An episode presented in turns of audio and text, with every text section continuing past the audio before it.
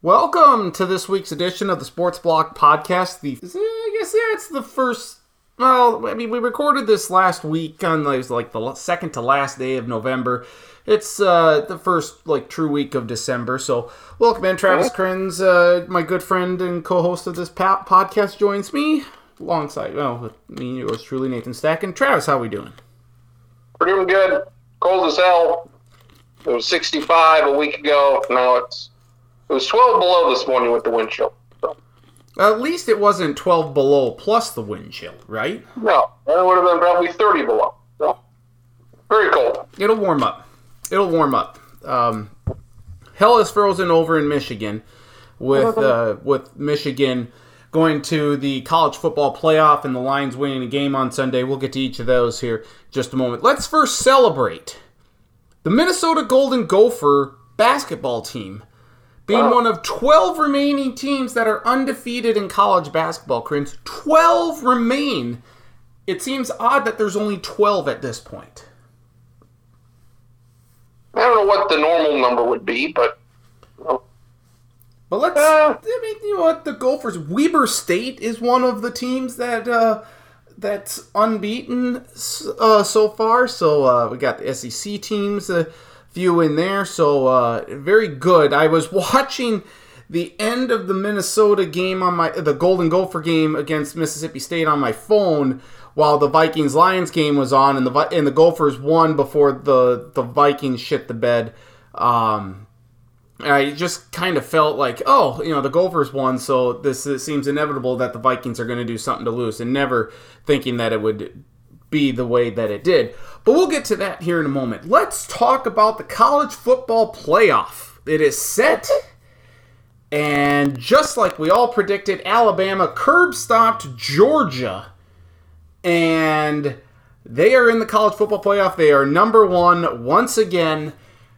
Michigan is two, Georgia three, Cincinnati number four. So finally, a a group of five school makes it to the college football playoff, which is great to see. And congratulations, Cincinnati. Your reward is Alabama.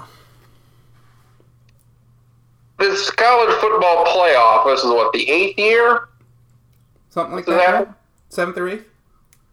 Only problem I've ever had was I think the first year I thought TCU should have been in instead of Ohio State.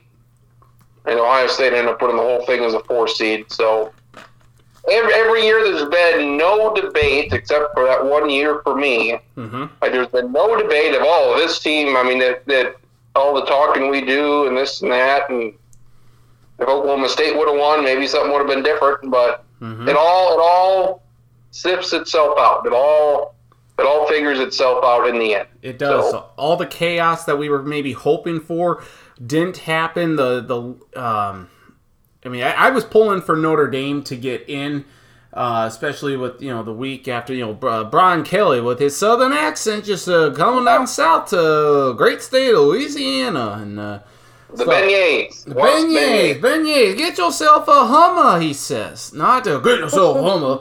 Uh, it's a. I have no idea what the hell that was that Brian Kelly did, but I was hoping for Notre Dame. I. I don't.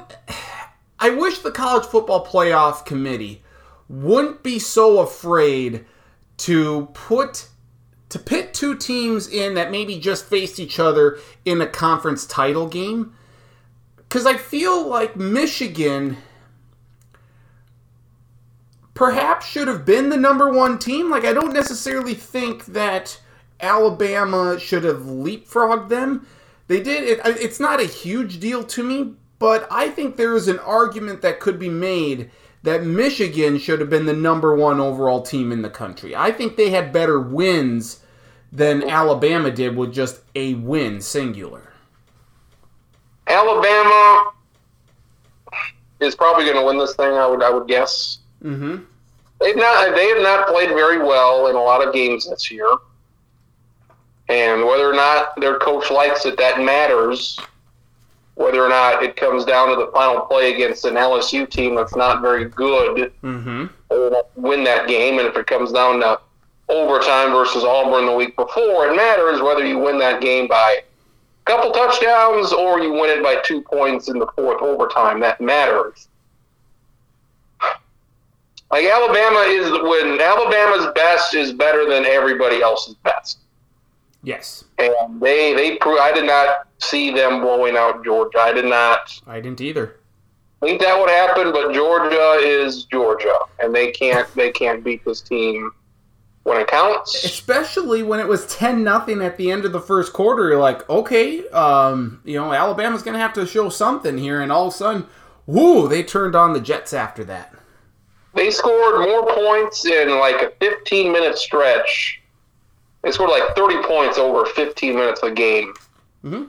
than than Georgia had given up in any month this season. Unheard So of. that Unheard and it was Georgia's defense, and it's like if, if this isn't the year for Georgia, then they're never going to win. Mm-hmm. They're like they're the, they're the Gonzaga. Like if Gonzaga couldn't win it last year, they're never going to win. Right. If the Dodgers can't win it, they're they're never going to win. So we'll see if we get a rematch here in a month.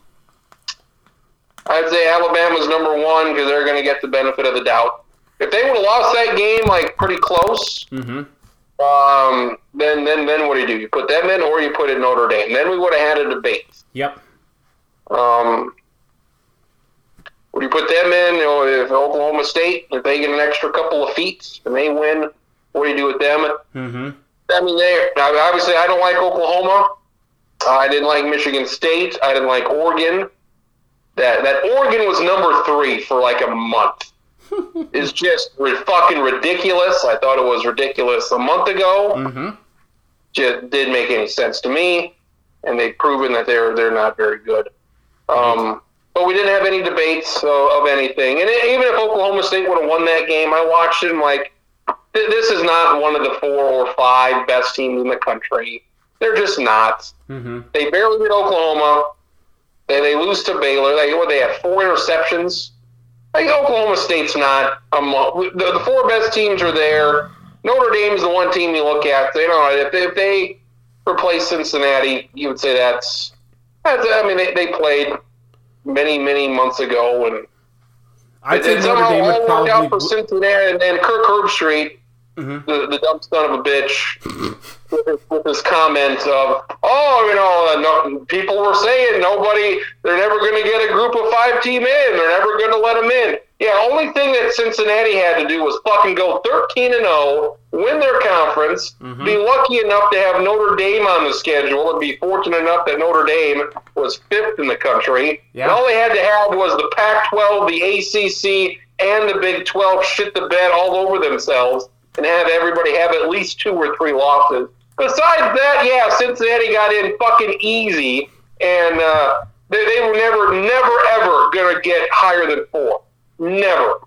I don't think they would have put them over Alabama if Alabama would have lost a close game.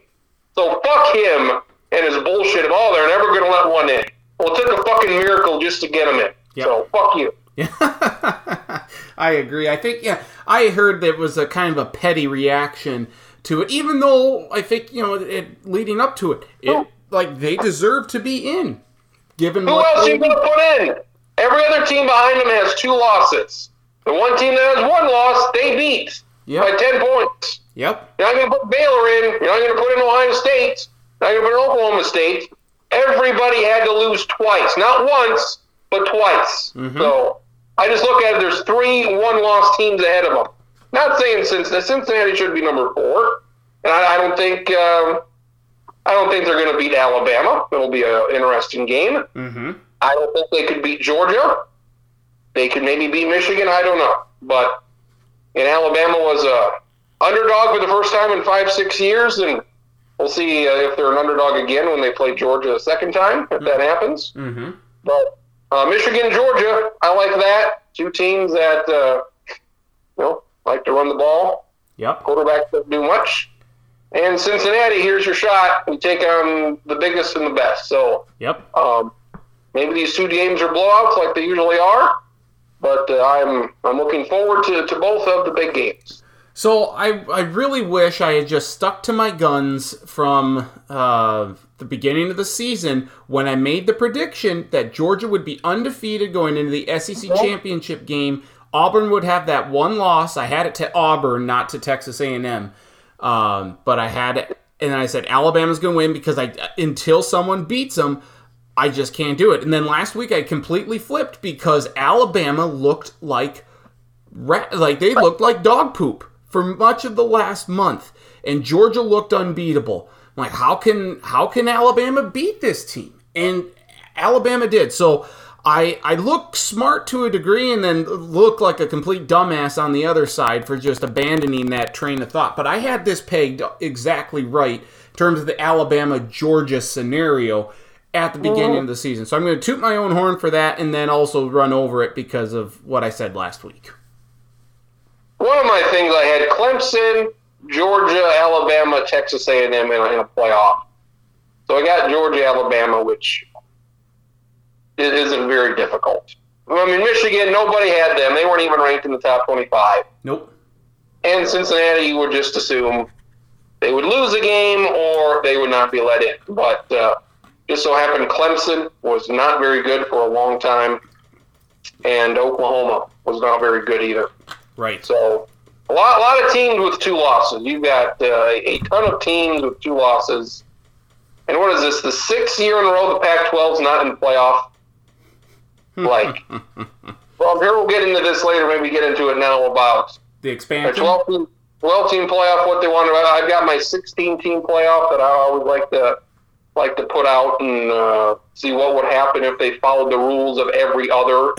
Do it. Yeah, let's do it now. It doesn't even sound like they may be going to expansion. Like that's getting tabled because they had this big announcement back in June and now nothing. I mean, it's just it's so weird to me how the college football playoff expansion has fizzled as much as it. I think it's because they were overzealous going from 4 to 12. I think 4 to 8 would have been highly receptive.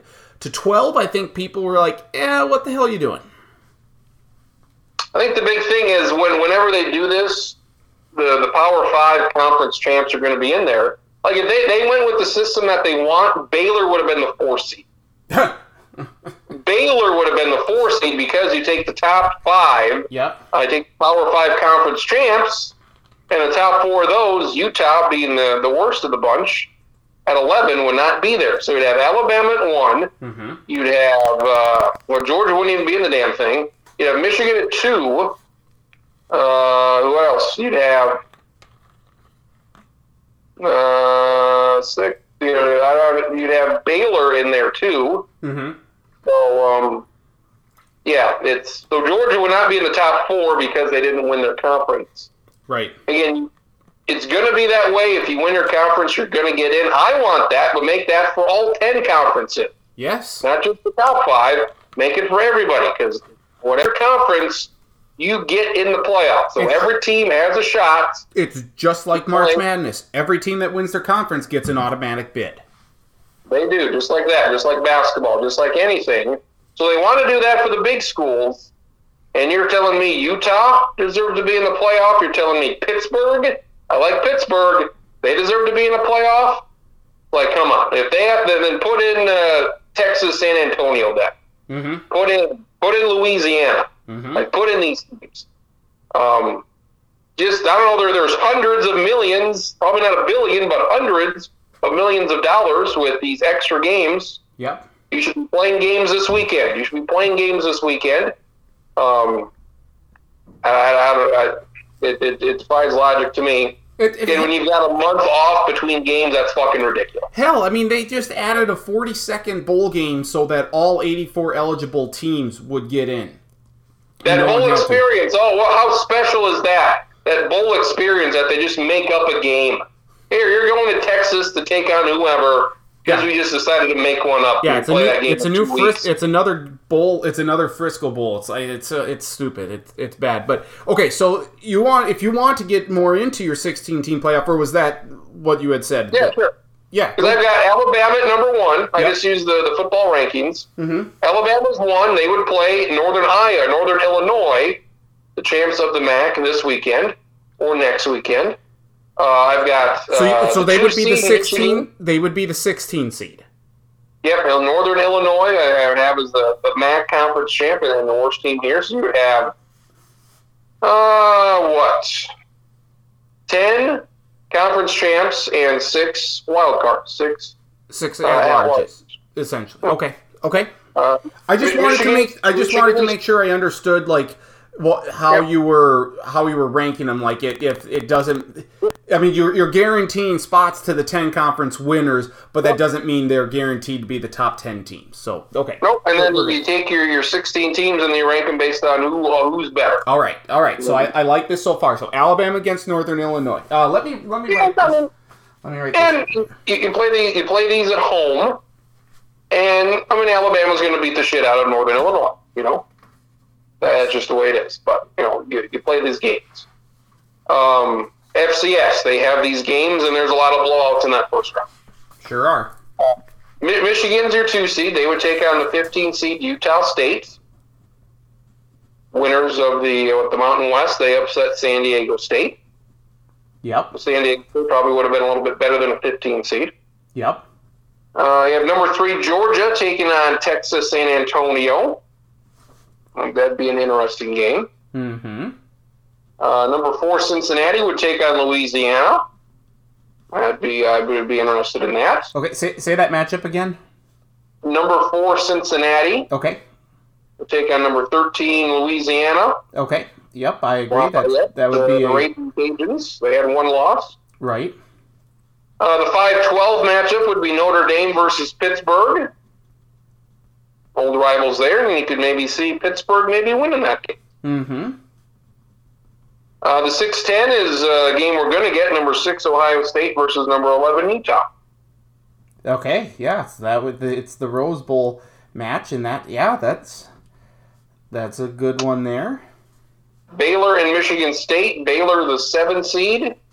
Michigan State will be the 10 seed. Michigan State uh, the last at-large team in.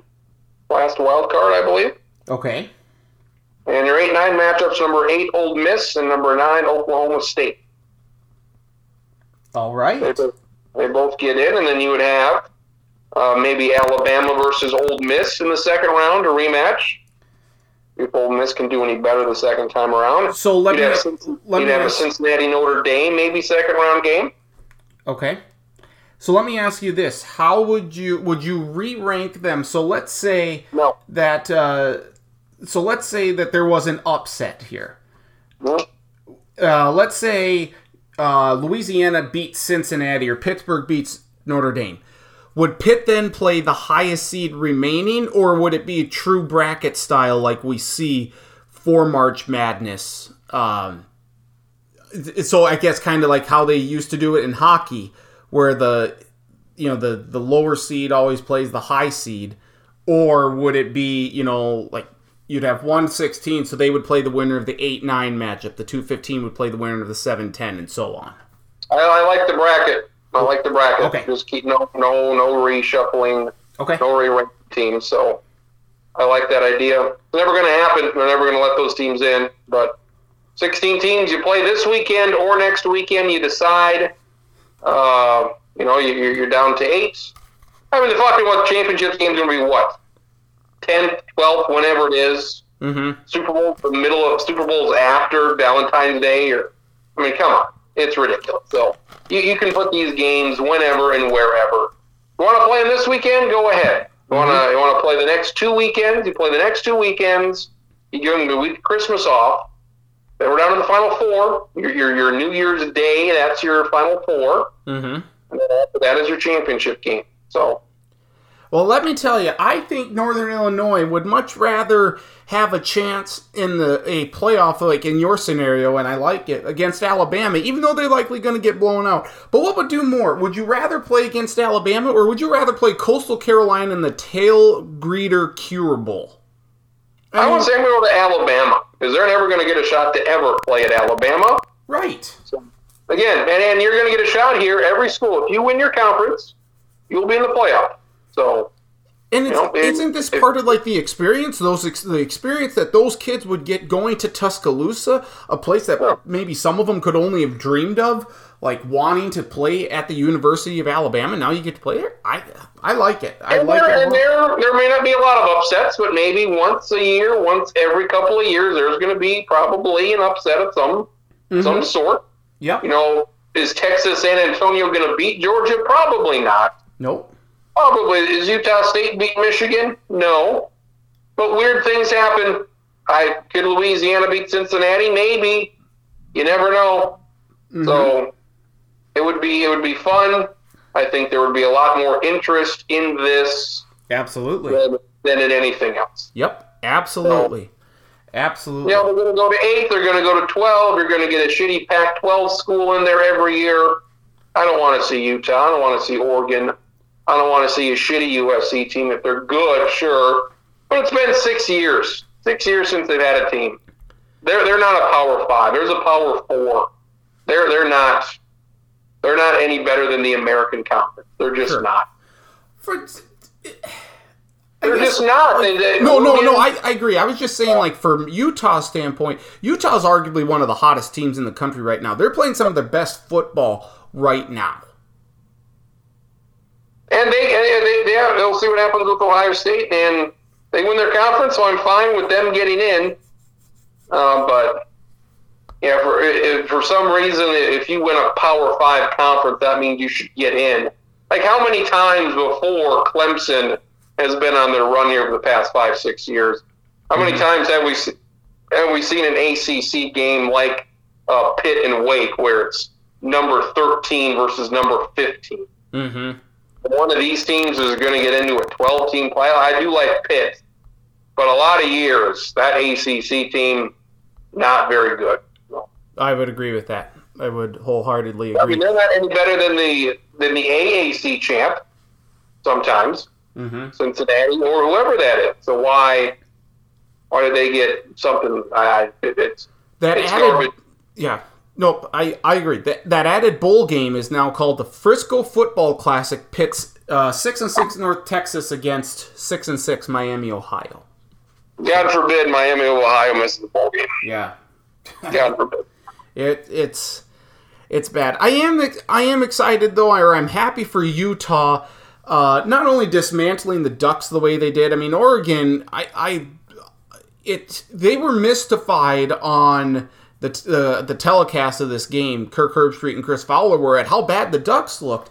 I'm like, Have you fucking seen their quarterback? He's terrible. Did you see the first game they played two weeks ago? Just kicked their ass. Oh. They were saying, "Oh, I thought this would be different." Yeah. You know what? It wasn't. They- it was just they- as bad bad of an ass kicking as it was two weeks ago. they vowed that they would play better here. That this would be like, oh, Well, really? did- know, taking them at their word because college football and really college sports in general is all about integrity, which we'll get to here uh, in a moment. I guess with more of the college football head coaching news that's that's swirling about. But I mean, come on, you you can't expect that Utah wasn't going to be. uh, Utah had all the momentum.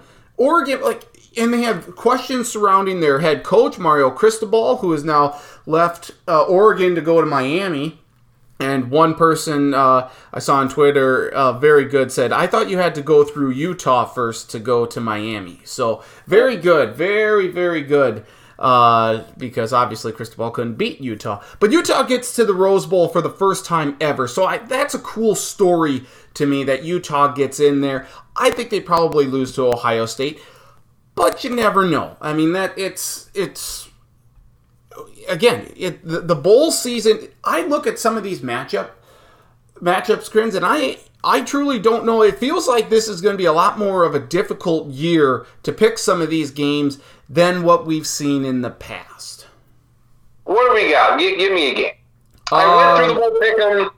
I made all my picks. I put my top five or six very high, Yep. and then we'll adjust uh, when needed. Okay, I'm thinking about putting Jackson State again. It's is Jackson State in there? I haven't looked. By the way, Bowl Pick'em. yeah. The Bowl Pick'em. Why don't you tell the folks here as I, I bring up all these uh, these bowl games here? Bowl Pick'em. If they want to join us, how can they do that? Yeah, it's on my Twitter. It's on my Facebook. It's the it's the uh, the bold pick of Marcus. I usually make it, but Marcus did it. uh, Sports Lounge. I think it's season four or whatever the hell it's called. Yep. But uh, Yep. on my Twitter, my Facebook. Oh yeah, people. We got uh, folks. Hopefully, Dan Beck joins. Are you in there yet or no? I am not in there yet. I know my mom joined one year, so I may see if she wants to, to join again and see if she can. And, and, and this is really like the NCAA tournament where you don't need to know a goddamn thing about Right. playing. Right. And, and they tell you, oh, 90% of the people pick this team over that team. If you just go with that, you'll be fine. Again, you get a gift card to the T Steakhouse. I mean, how great is that? Yeah. And my team name this year is uh, the Teeth Steakhouse T-Bone Bowl. That's my team name. There you go. I like it. I think um, I think mine might be integrity Integrity. because uh, that's uh, I mean, because really there isn't a lot of it in college football right now. Uh, Jay Bilas is throwing that out there a lot. I'd say oh, we'll see. We, we might go somewhere else, but uh, You want to get into that now, or you want the what?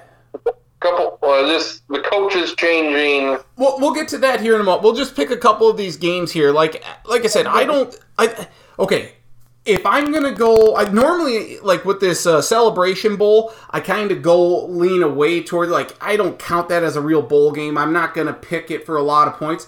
This year, I think I'm putting a hell of a lot of points here on it because I think Jackson State's going to kick the crap out of South Carolina State. I have that game. I- Like, that's one of the ones I'm really certain of. Jackson State over South Carolina State. And I have it by, I would put it in the easily the upper 30s, low 40s. Let's see. I put that game. There's 44 points. I put that one at number 42. Yeah. Yep. I, it's going to be right. Oh, at- yeah, South Carolina State six and five. Yeah. I might put it. I might put it. I should probably put it at 44 points. they made some changes this year. I wasn't too sure about the changes, but uh, I like it. It is much easier to put these games where you want for the points. Good. Because before you had to like drag it up and down, up and down, up and down. Yep. Uh, this year they got a little drop down thing and says, where do you want it? 20, 30, 45, where? So Very good. much easier. Uh, so I like this a lot more. Okay, good. A couple other games here, just ones that I really don't, I don't know, have a great feel for necessarily. Like Air Force in Louisville. I mean, you could, uh, Air Force runs the ball really well, but Louisville's got Malik Cunningham. You're a very good quarterback. That seems kind of like a, it's a real toss up game to me. Right now, Louisville's favored by a point and a half. I would I would take Air Force in that game. Yeah, we had a good game. The point spread pretty much a pick 'em. Mm-hmm. So there's a few that's out there. I'm I'm picking Air Force, but uh, we'll Um, and and I've got uh, Christmas Eve until the rest of the year off. So I will nice. very much very much. Hopefully the schedule allows here to where I on a fucking Thursday afternoon I can watch two random fucking teams play. So. Mm-hmm. Mm-hmm. How about like the Golden Gophers on December 28th? A whole se- or they're playing in the guaranteed rate bowl. I think the Gophers kind of got shammed a little bit here by having to play West Virginia, but I, I think the Gophers win this game. I picked the Gophers to win. I think they'll that's uh, kind of in the middle for me, uh, teens, twenties. But I want to get up Monday morning after Christmas uh, weekend and watch Nevada and Western Michigan at ten o'clock in the morning. They don't give you what the what the name of these games are, but it doesn't matter. Uh, Nevada, Western Michigan, Monday morning at ten a.m. Absolutely. Uh, that is in the Quick Lane Bowl in Detroit. Oh my God! It all comes. It always comes back to Detroit. Um, but yeah, Nevada one point favorite. Some of, okay. So let me ask you this: How much of a factor did you play into your rankings for some of these teams that have like head coaching questions or moves that maybe some guys might not even play in the bowl games? We don't know that for sure. But like say Lu- say Louisiana, you know, now that Billy Napier has has left where did you how do you kind of rank louisiana because that's always tough it seems like louisiana is going to play tough like it's not like oh we have a new coaching staff come in like oh we're, we're, we don't care it seems like louisiana is going to you know give it their effort or give it their all they, they play marshall in the R+L Carriers new orleans bowl that's that opening saturday of college bowl season so i think louisiana should win that one pretty comfortably but you, you just never really know sometimes with these coaching moves. So how much of a role did that play in your rankings? Not much at all. Okay. I picked Louisiana to win by a lot. Okay. It, it did not. Yeah, we'll see like if any quarterbacks or any big players sit out. We'll see if that changes things. But yeah, I got Louisiana. I, I yeah, them. I got two shitty two, two teams I don't like. Oklahoma and Oregon. They play. Uh, I took Oklahoma. but we'll see. I mean, that, that tells you what I think about Oregon. Yeah, right. I I, I would take Oklahoma in that. College. So bowl season starts on the seventeenth. Uh, so we'll we'll pick some games next week. We'll go our confidence points. I'll have to get mine say in there and and whatnot. Charlie will be on. We'll give our confidence uh, points next week. So we look forward to that and college bowl season. And I, I honestly I, I like college football. I've I've gained more. Um, I, I've I've watched a lot more college football here in recent years than I had before. Like I care more about it than in the past, but I I really care about the bowl games for some reason, just because of the bowl pick'em. And I don't watch all these games, but it's just fun to to compete and see like who can who can get to the top. And you see some of these just random ass bowl games. It gives you a reason to a random team. To, I don't care who wins between Miami and Washington State, Mm-hmm. but I'll pick whoever I pick in that game, and then I'll root for that team to win. I hope it's 30 degrees there in El Paso for that game, and Miami just freezes their nuts off. Like that's Or, or if you know, if somebody for some reason picks, if I pick Miami for like ten points, but somebody else picked them for forty, I'm okay losing that game because Right. I'll, sacrifice my ten points as long as somebody else loses their forty points. exactly, exactly. So, I mean, to win this thing, you, you gotta those top ten point totals. You gotta hit on eight or nine of them. You Mhm. gotta Yep. you gotta wrap up some points. Absolutely. And sometimes, like teams that don't have to travel very far, how motivated are they for this game? Or, like in the case of Miami, the Hurricanes are going to be under new coaching staff, but they have to go to El Paso. I don't think that's necessarily a place that Miami wants to go. Uh, so, who's more motivated in the Sun Bowl, Washington State or Miami? I think motivation, you have to take that into account with a lot of these situations. It's kind of like with Hawaii. Like, Hawaii's playing a home game against Memphis. How is is Memphis just excited just to be in Hawaii over Christmas? Is Hawaii just like fuck? I mean, we're, we're this is just a home game for us. What do we care? Like, where's the motivation? Why, why does Hawaii always have to play in the Hawaii?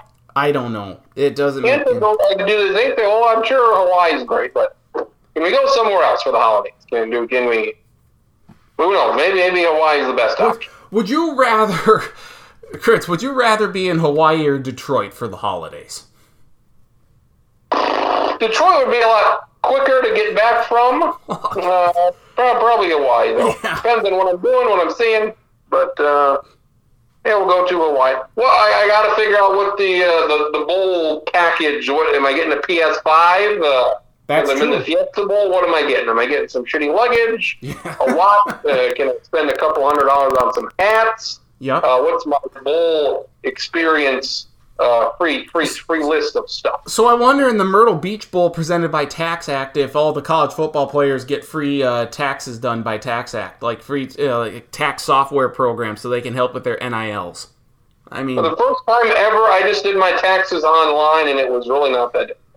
so maybe though they get it. Maybe they maybe they get a year subscription or whatever to that software. Anywho, uh, last week when we mere hours after we signed off, uh, Brian Kelly signed off from Notre Dame and headed down south to LSU in Baton Rouge.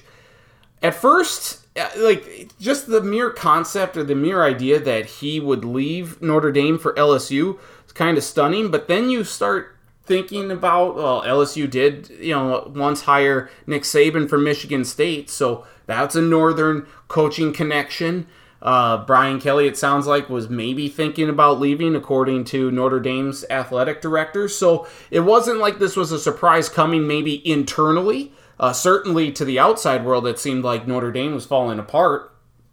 But it's still just like, okay, Brian Kelly to LSU? Still, uh, still a little surprising to me, I guess, that he would make this move. I don't know how his act, how his culture is going to really fit in down there in the SEC and at LSU.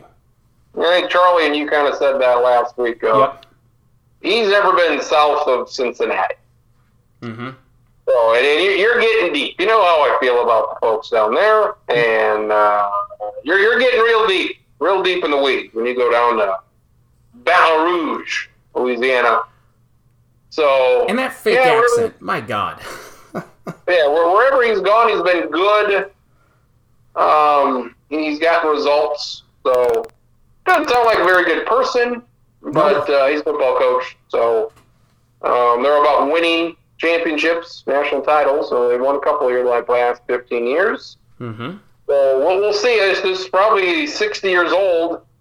I think they're giving at least a couple years, so this probably be his last stop, maybe. I would think so, unless it doesn't go well and he re- you know, like comes back up at say like Old Dominion or you know. Um, I It, guess, it, it's interesting. They would take a guy like that, have the fits of, you know, being down south. Like it's it's, apparently he never he'd never been to the state. I don't think. I think is what he said. I think the first time he'd ever been in Louisiana, which I guess not recruiting down there. But they got some players, so Mhm. it's it, it'll be it'll be interesting to see what happens. I think they got a pretty big game to start the, the deal off next year. Let me look it up quick. But Okay. uh, yeah, it it just LSU next year will play Florida State. So not really a big game at all. okay. I take that back. I take that back. A nice cupcake to get started. Did you- and uh, Did you ever think we would say LSU Florida State or Florida State would not be the big game? I mean, Florida State not very good. So no, no, they aren't. No, they well, aren't. we'll see what happens with LSU. I just it again to me it just seemed a little surprising. But given LSU like all the off-field issues and stuff that happened under Ed Orgeron, like Brian Kelly ran a pretty good program, regardless of how good he is as a person.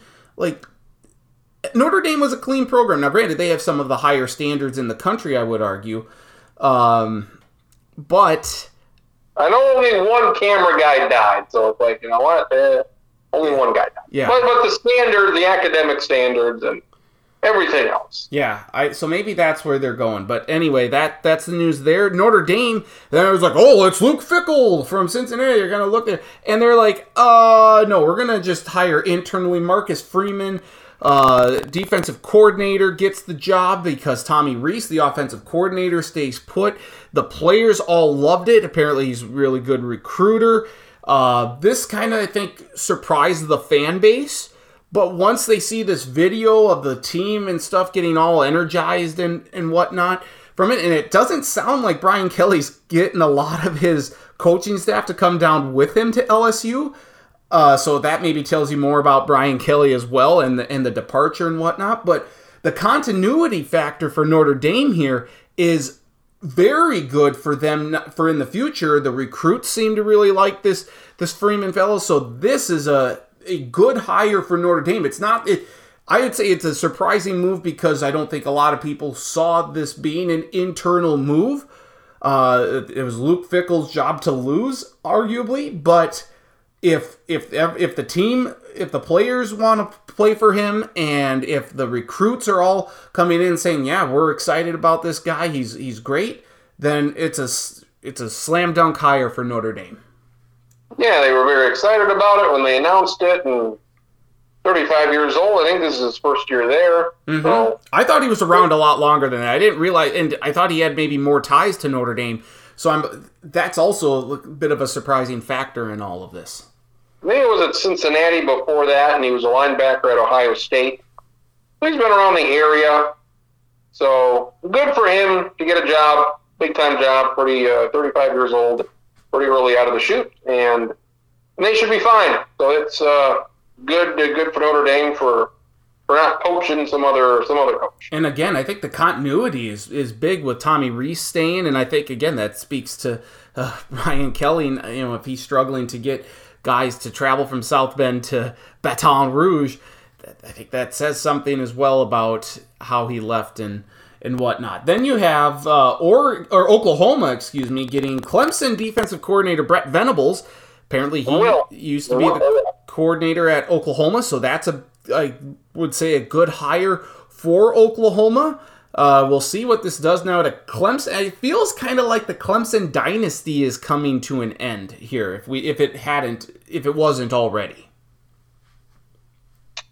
Yeah, he was at Oklahoma for a long time before he came to Clemson, Mm-hmm. and he's been at Clemson a long time. So about time he gets a shot here. Um, I'm gonna I'm gonna make a bold statement. Okay. Uh, Dabo Swinney's going to leave Clemson, and he's going to be the head coach of the Raiders. The Raiders. He was on the Raiders sideline yesterday. Why I don't know. Oh. Why he'd be on the Raiders sideline, I don't know. What, what is his What is his connection Well, to the Raiders? Cle- I guess he got the, the receiver there. Yeah, Cleveland. Well, Cleveland Ferrell is a defensive end from Clemson. Uh, he's on the Raiders. I think they have a few. They have a few Clemson guys there on the teams. Uh, the receiver Hunter Renfrow. They got a couple Yep. other guys. Yep. So Yeah. I don't know. That's probably not going to happen. But um, yeah, do you see say Clemson or is, are they going to turn it around? Well, they, they could. Quarterback probably needs to be better. De- defense was not an issue this year for Clemson. Defense was not a problem. The offense was terrible. Mm-hmm. So, can you get a quarterback in there? Can you get things turned around? He maybe needs to work the transfer portal a little bit. Yeah, we will see. So, you know, the, the, the Raiders they like to make big splashes. So Mhm. we'll see what uh, we'll see what the Raiders do. And then the uh, the bizarre situation, I guess, involving Mario Cristobal from Oregon and then in Miami's Miami native. Uh, but Manny Diaz was still under contract, and apparently they were in discussions with Mario Cristobal uh, while Manny Diaz was under contract. So eventually, as they're negotiating this new contract with Mario, they then fire Manny, and then like it's like minutes later they announce, "Hey, we have a new head coach." Well, it just like that's I don't know what Miami's doing, but they that's a the integrity factor again. You know, again is showing up here. I what what the fuck, Miami? What the ugh. Well, I'm not as upset as, as some people with, with the coaches and everything going on. With the Miami situation, you, you got to make sure you get your guy because if he says, you know what, I'm going to stay at Oregon, it's like, well, fuck, we already fired our coach. You, you don't take a new job unless you know uh, that you still got your old job. You don't quit your old job before you know you got your new job ready to go. So, want to make sure we get our guy from Oregon. So we're going to keep our coach until we know, and then all right, coach. They were out recruiting though, I think today or yesterday or something. Also, side note on the recruiting, I see all these these guys. Championship Saturday, and Jim Harbaugh. He had an interview on ESPN, and they said, "Oh, right after this, I got to go recruiting." And th- this guy's recruiting the Sunday after the after the championship games. I got to recruit here. I'm going here. I'm going here. It's like, give it up, Jesus Christ! Uh, this football is so goddamn stupid, and for me, unhealthy. Of oh, we had a big game yesterday. Got to get on the fucking road. Look at these points. Like, what? What are you gonna do? I know. You visit some player and say you want to be on my fucking team. We just, we just won the conference title. It's like I I don't know. It, to me, it I could not do that. I wouldn't want to do that. I wouldn't want to waste my time. I think that's why I'd rather be in the NFL than college football. Yeah, it's like fuck. I got to go to somewhere I don't want to be to get a kid I may or may not get. Mm-hmm. Like Bill Self was up here a year or two ago in Sioux Falls, looking at who the who the fuck knows what. I'm sure whoever he signed, he probably didn't get him. I don't know, maybe he did, but like what a what a pain in the ass that's got to be. So recruiting, I got to go recruiting Sunday. God forbid you spend some time with your fucking family. Yeah. Got to go Sunday after the season. Got to go recruiting. Mm-hmm. Uh, so that's stupid. Um, the Miami deal, you make sure you're, you know, you're not left without a coach. That'd be bad. Well, you they had a coach though.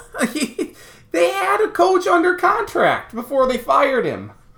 Yeah, but if you fire him first and then Mario doesn't want to come, then you're gonna look like an idiot. Well, so. absolutely. And so here's, I mean, this is such a bizarre situation. I think this is something that kind of played into why Oregon looked as bad as they did against Utah. It was also in part because Oregon's just not very good and Utah was playing really good football.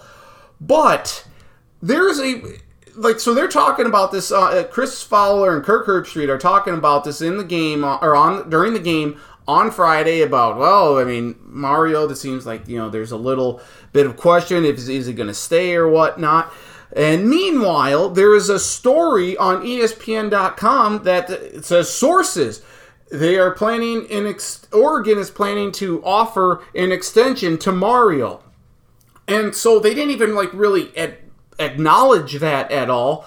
And that's the the report was probably like the, you know the extension that Oregon was wanting to give to Mario was to try and keep him there, obviously, and not let him go to Miami. But it seemed like, oh, you know, why would you? Why is this a huge report then? If you're offering him an extension, is he accepting it or whatnot? And this story still permeates and stuff until today the or Sunday, and then it's like, oh, Mario's uh, talking about assembling the staff, or talking about, oh, we want to get rid of the turnover chain, and that's a huge sticking point. And then today it's, oh, Mario's accepting the job. Oh, Manny Diaz, you're fired. Like, I, there's just so much to this like specific hire and the the storyline stuff that don't make a lot of sense. It's just it it's just yucky. That's how how I can describe this. Yucky hopefully people are not surprised at the lack of loyalty from Brian Kelly and oh, whoever yeah. else. No, like they're going to take some point. money, or they're going to want to go to where they used to be or where they came from. Mm-hmm. So, and the players are going to do the same thing. They're going to transfer out if they see they're not going to play. They're going to transfer somewhere else. So I wish so they would money, get the transfer money and opportunity and get a chance to play. I wish they would get the transfer portal under control, though, specifically in college basketball. Like, hey, if if you're recruited, like you should only be able to leave in certain situations. A, like if your coach leaves.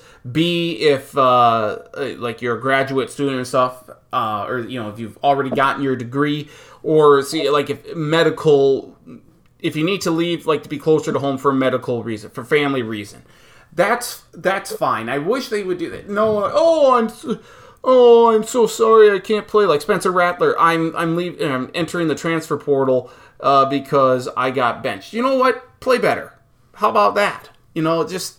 But at the same time, now his head coach leaves, so I get it. It's just there's so much movement, and the transfer portal benefits certain teams over than the others. Uh, but you could say the same thing about recruiting as well. Um, and some I've seen brought up a couple times, not hugely, but like Manny Diaz has been there what three, four years, something like that. Yeah. And he was the head coach of Temple for two weeks before he said, fuck you, Temple. I'm going back to Miami because mm-hmm. Mark Richt resigned for health reasons. Yep. And he had just taken that Temple job two weeks earlier when he was the defensive coordinator of Miami. So he screwed Temple over pretty good. They thought they got a head coach. Remember uh, uh, Chris Beard, uh, now the University of Texas men's head basketball coach? Um, yeah. He was with Arkansas Little Rock and then got a deal with UNLV, and then the Texas Tech coach, yeah. uh, the spot came up, or the, the head coaching opening came up, and that was where he had been an assistant before and whatnot. He's like, okay, I need to go home here to to the, to Lubbock, and it pissed off a lot of UNLV fans. So I I get that a little bit more. Like if that's if there's more of a connection, that's fine. But it's still to your point about you know Manny Diaz, you know being at Temple and saying, "Nope, I'm headed to the U." I mean, only only be loyal to yourself. Do what you think is best for you. But if Manny Diaz wants to take the Temple job and say two weeks later, "Never mind, I want to go back to Miami," then fine. Th- that's fine, but then let's not bring up as much this colleges, un- like university presidents and coaches talk about integrity or loyalty to your, like from your team and your players. Like, oh, I want guys who are loyal to each other. Then don't leave. If Miami wants to hire Mario Cristobal while Manny Diaz is still there, that's fine. If Brian Kelly wants to leave Notre Dame, well, they've got a small chance to still be in the playoff. Go ahead. Like, whatever. You know, the, we're, nobody's loyal. No, everybody's about themselves, Right. about the money and, and everything else. But so they just need to stop. can say, "Oh, you should have stayed." Like what? Brian Kelly should he have stayed one more? Should he have stayed another week just in case they make the playoff Mhm. and maybe cost himself a hundred million dollars? Say fuck that! I'm going to go. And while LSU is doing this, uh, they might say LSU might say, "You know what? We want Brian Kelly, but uh, we really don't want to wait another week." Mhm. So, uh, too bad, Brian Kelly. You missed out. So, I agree. that I just happen. I don't want then every these universities and these head coaches talking about loyalty when they aren't loyal to them. No, and the players ain't go wherever they want. Players want to go and transfer, go ahead, because your coach will leave you the dust if you can. And did Dan Mullen deserve to be fired of Florida? Like he did pretty well. He was in the SEC championship game last year. I can't. He's what? He was six and six. They Yeah. still don't have a quarterback. The quarterback left for the NFL, but six and six. I mean, they weren't very good. We almost beat Alabama. Like, did, did he deserve to be fired after one not good season? I don't think so, but but they did. So And he almost beat Alabama twice in the SEC championship game and then this year. yeah, So, yeah, there's there's that. Uh, so yeah, lots of lots going on here in college football. Uh, any other thoughts on championship week, bowl games, or, or anything like that? Baylor beating Oklahoma State. I enjoyed that tremendous, uh, tremendously. I did as well. I did as well. Um, even though Baylor, we don't like Baylor, but uh, I liked uh, I like Oklahoma State. At the end of that game, I mean, you're you're a foot you're a foot short. Very exciting finish. Very Mhm. exciting finish. Mm-hmm. Uh, Michigan killed Iowa. That was good to see. Everybody, everything, everybody uh, liked to see that. Yep. Would Um, Minnesota have given Michigan a better game? Who? Minnesota. Probably. Like Iowa can't score. It's so. It's just pathetic. It They can't score. Wisconsin would have been better. Minnesota would have been better. It um, Iowa can't score. It's very embarrassing. Mm-hmm. And uh, the point spread in that game was I think 44, 45. And what Michigan scores a touchdown with like two minutes to go. That they didn't really need to, but they did, and that was the difference between the over and the under. Which early on in that game, you would have thought it would have been under 44 because there wasn't much scoring in Iowa. Barely scored at all, but it ended up going over. Then in the uh, the ACC game, the old runner was like 72. And you look at that one, what was it, 21 14 right out of the gates? Yeah. You think, oh, that one's going to go over easy, Mhm. and it doesn't. Yeah. So, yeah, that was a entertaining game, more entertaining than the Big Ten because something happened. The- And uh, SEC, no, Alabama was impressive. Mm-hmm. So, yeah, it was uh, nothing that I'll remember in, in a couple weeks, but it was, it was, it was all right. The cool thing about what Michigan did, and that's going to lead us into the Vikings talk here, is that Michigan scored 42. Well, that's the, the jersey number of the kid who uh, charged the school shooter at Oxford High there in Michigan last week and died uh, tragically, along with what three, four other students and a teacher. Um, so it was cool. I, I think I think almost that played more into Michigan like Probably. wanting to get to to get to 42 for that. So that was really cool. And and uh, the Detroit Lions honored uh, Myre and all and the all of the uh, the Oxford um, uh, the people who died there. Yeah, the students, the teacher who died in that uh, that the just awful school shooting. It's just it. How many is too many? Uh, one is too many, but it just it, it it's commonplace now that this happens. But uh, it's very rare that you get uh, the parents charged with involuntary manslaughter. But it, it sounds like no one can vouch for them, so these appear to be a couple of yucks. Um, so that's good. Uh, but it's just it's it's a bad situation all the way around. But the Lions honored them uh, on Sunday, and they were wearing Oxford High shirts. Kirk Cousins was wearing one, and then the Lions end up beating the Vikings twenty nine to twenty seven. I had a bad feeling about this game going in. Uh, the Vikings looked lifeless in the first half. When you're missing as many defensive starters as they are, it's not surprising, I guess, that they struggled as badly as they did. But I mean, for crying out loud, then you lose Adam Thielen early on in the game. Uh, I just, I have no idea what the hell Mike Zimmer was doing that final drive with all this prevent defense bullshit. It's so terrible. And then the final play specifically, you call timeout, then to rush three guys, drop eight back, all of like all eight guys, not like by guard the freaking end zone, you dumbasses. Like it's just I don't get it. Harrison Smith was a tenth of a second off from either sacking Jared Goff or forcing a fumble on that play that, you know, Bashaud Breeland arguably maybe should have come up with an interception, so that could have ended the game right there. But Mike Zimmer's got to go. That you don't call timeout then to play a prevent defense from the 12 yard line. Come on. Yeah, he's gonna get fired. You, um, you have to. Monday after the season, he'll, he'll be done. I if they don't beat the Steelers on Thursday, he's fired on Friday. I think. It uh, yeah, they lost. I mean, you knew it'd be close. Pittsburgh Thursday, it's going to be close. All of these games are going to be close. Yep. I don't know. I mean, this night I've never seen a team. I don't think anybody's seen a team like this. They're they're they beat the Packers two weeks ago. Yep. They're good enough to compete with anybody, but they're not good enough to beat bad teams by any significant margin. Mm-hmm.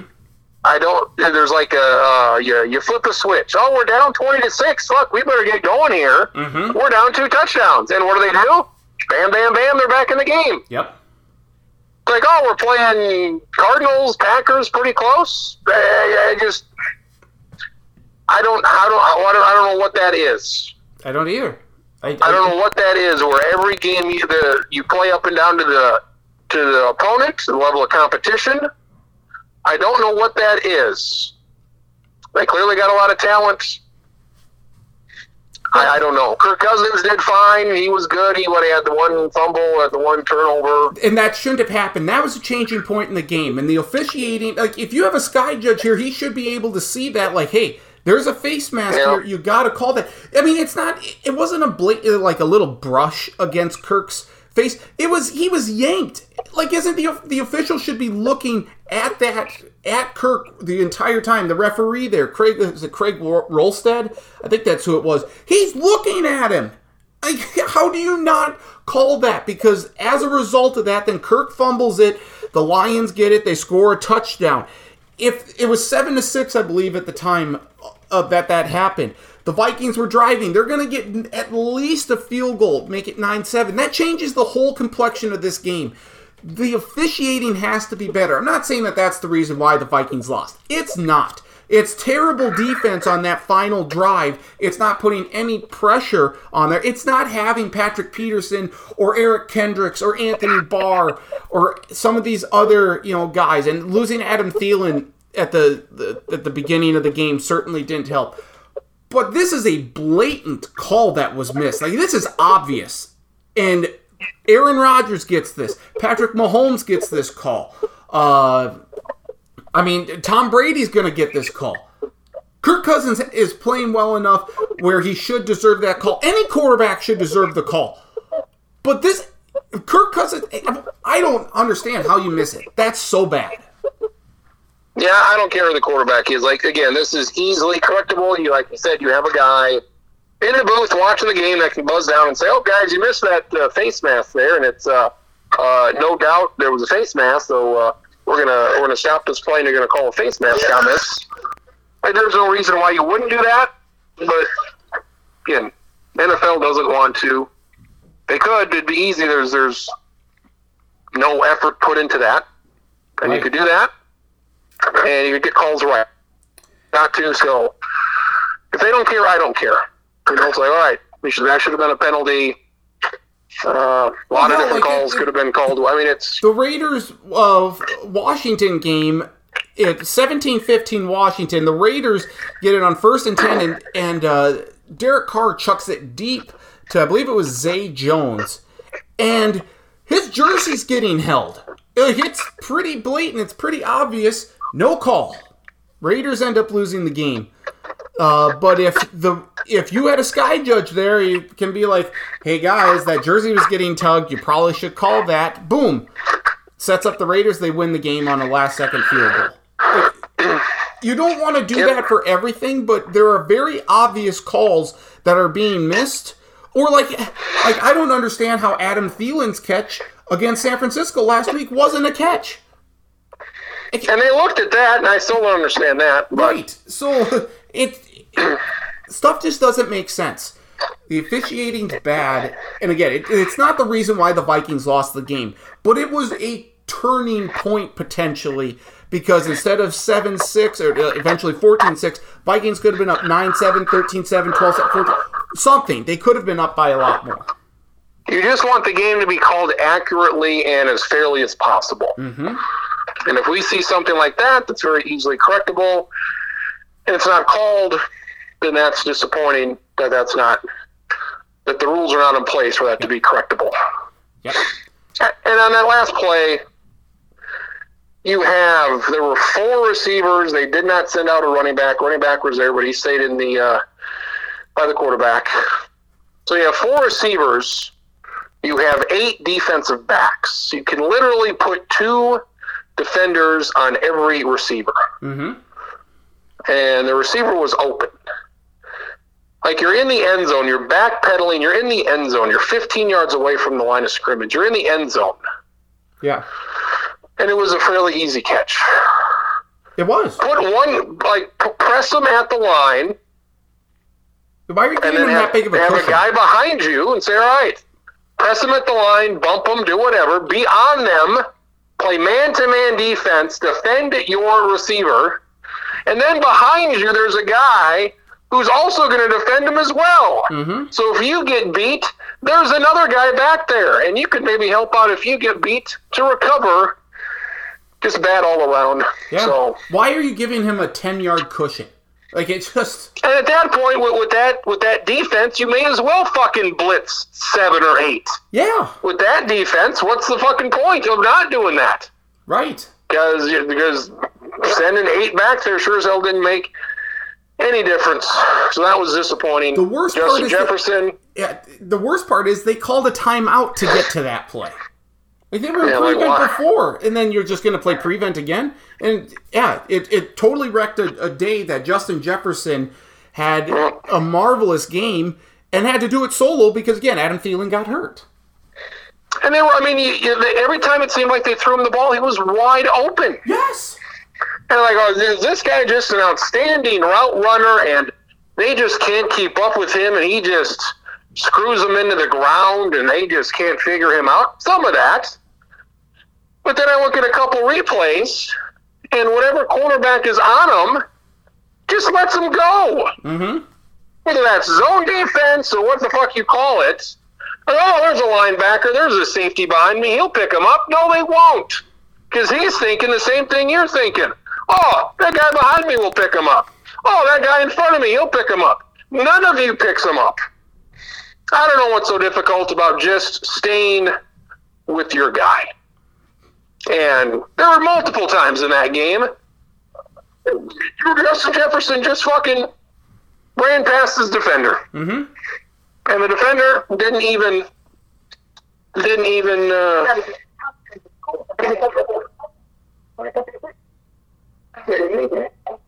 so yeah they didn't even attempt to defend him. Mm-hmm. Yeah. so I don't It doesn't make any sense to me. Yeah Thielen's out Jefferson's great. So I don't know. Like defend so like what are you doing? If you let him go you're not you're not doing anything. So this doesn't seem very difficult to me. Right. but apparently but apparently it is. Yeah. A lot of people seem to be blaming Kirk Cousins here. I'm not going to blame Kirk Cousins. This is uh, this is entirely It's on fine. the coaching staff and the defense. I do think it is a good thing that the Vikings are playing on Thursday night because the way this game, like, like you you can't.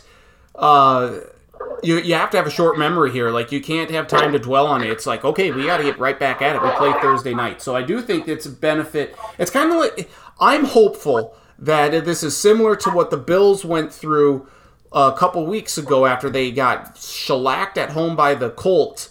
They had to go on the road on Thanksgiving and they throttled the Saints in New Orleans. I know the Vikings aren't going to throttle the Steelers, but I'm hopeful that they at least play well enough here to keep it close, if not win at the end and stuff, because they don't have time to dwell and worry about this. You, got to get a win here, but Steelers Steelers aren't very good. They aren't. But yet they somehow I get, I get it. You can't predict these games because it comes down to the final two minutes every single game. All right, Kirk Cousins let them down. They scored a touchdown. Mhm. Uh, there's too much time left, and Detroit scored. Final play of the game.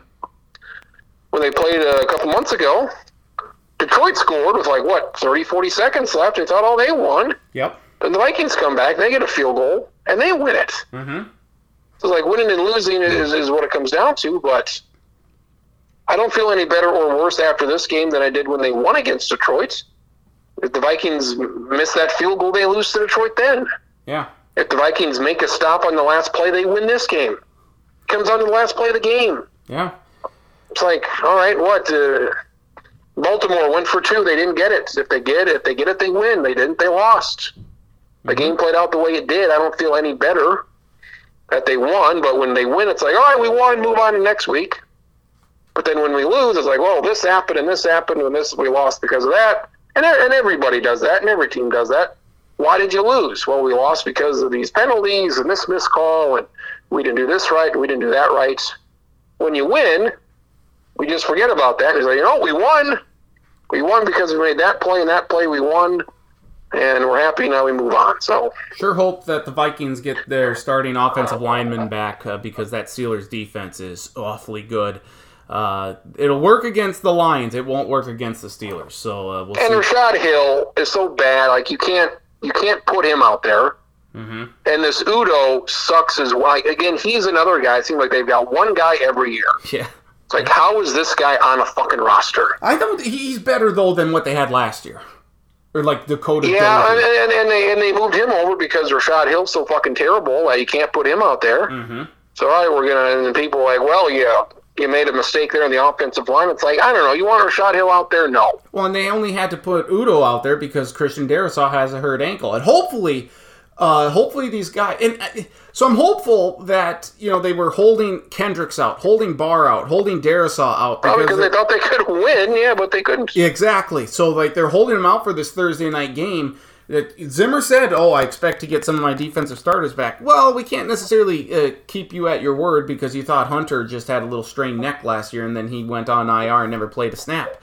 Uh, so yeah, we'll see. Good thing they play. Good thing they play Thursday night. That's all I can say, and hopefully they get a win against the, the Steelers team that seems to have risen back from the dead. Uh, but hopefully the Vikings can put them back down and uh, just get a win. Just need a win. Get this bad taste. Everyone wants to win. Uh, they're tired of this losing nonsense. So hopefully they come out and play. Th- This will never happen. But get rid of Thursday night football. Nobody. I don't say nobody watches it because they do, but nobody likes it. I- get rid of Thursday night football. I like it. You know, it, I don't No. understand this argument because the Cowboys and Lions do it every year on Thanksgiving, and before we added Thursday night football, it's like, oh, it's such an honor to play on Thursday, you know, on Thanksgiving. What the hell's the difference? Just the injuries. Like it's ridiculous to play a football game on a Sunday and then you're playing again on a Thursday. Like, that's just ridiculous. Get another. I don't care about like that's just ridiculous that that that happens. And the games are usually not any good because you're playing three or four days after you just played. Of course, the games aren't going to be good, and the matchups aren't any good either. So Thursday night football continues. My guy Taysom Hill just lit up the Cowboys. Something fierce. yeah, four interceptions.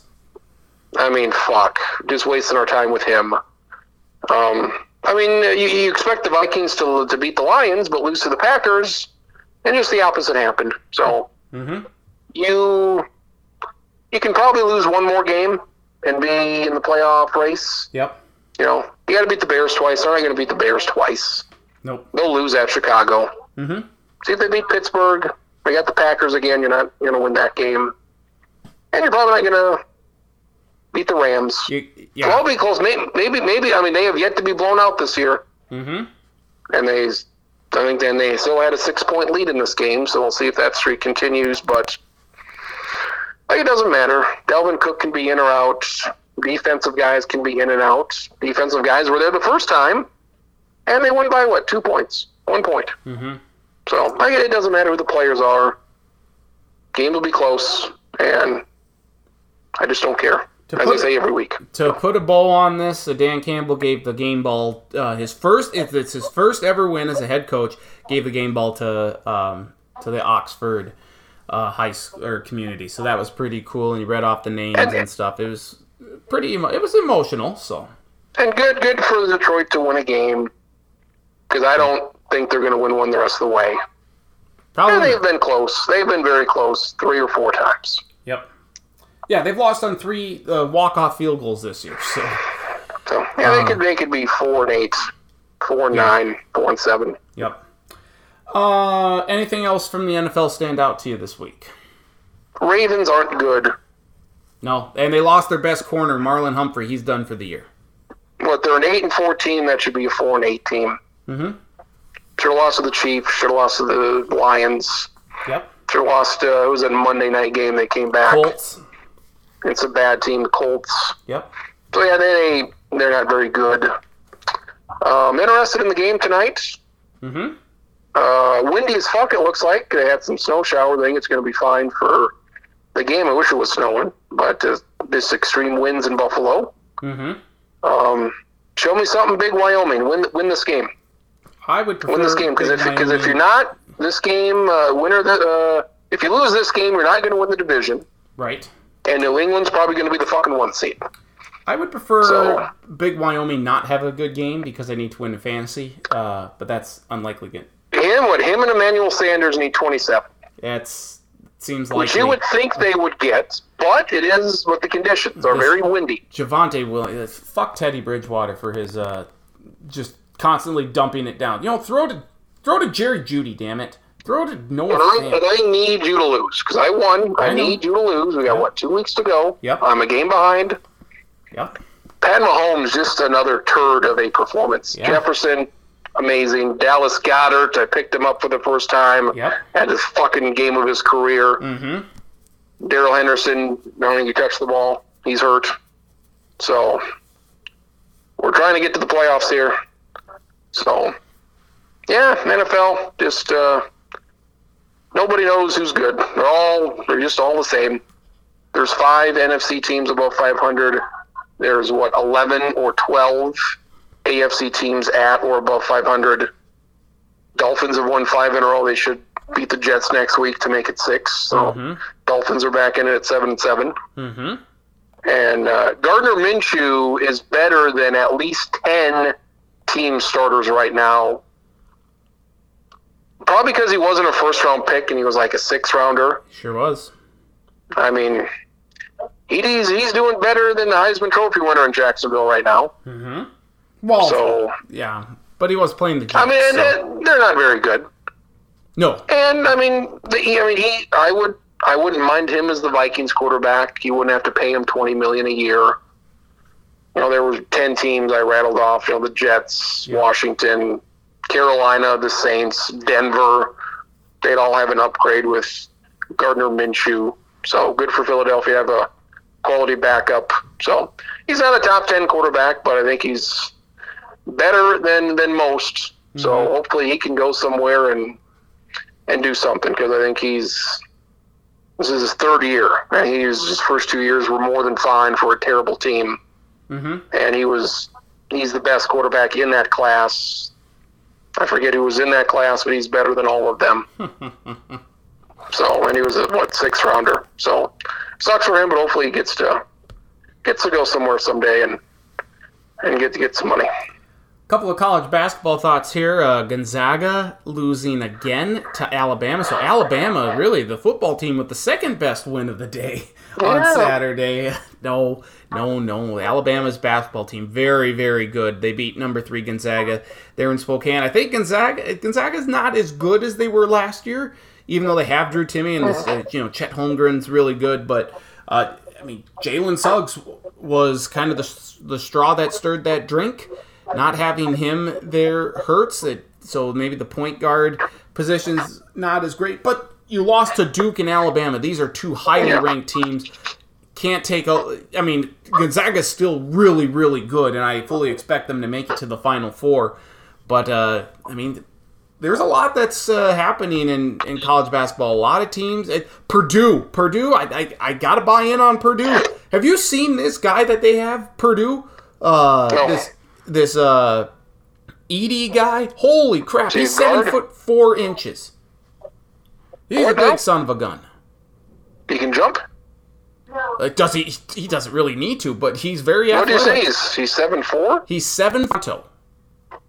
That's impressive. I have not seen Purdue, and there's nothing Purdue can do to where I won't say is I'm cautious about Purdue because of players that are not there anymore. I so they're, they're number one. I They're get it. number one. Zach Edey is his name, the seven foot four guy. They have you know Jaden Ivey is a good uh, perimeter player, good guard for them. They have they're they're so tall. They're their shortest guy on this team is six foot one, or five foot ten. Excuse me. They have a five foot ten senior. Then it's six foot one.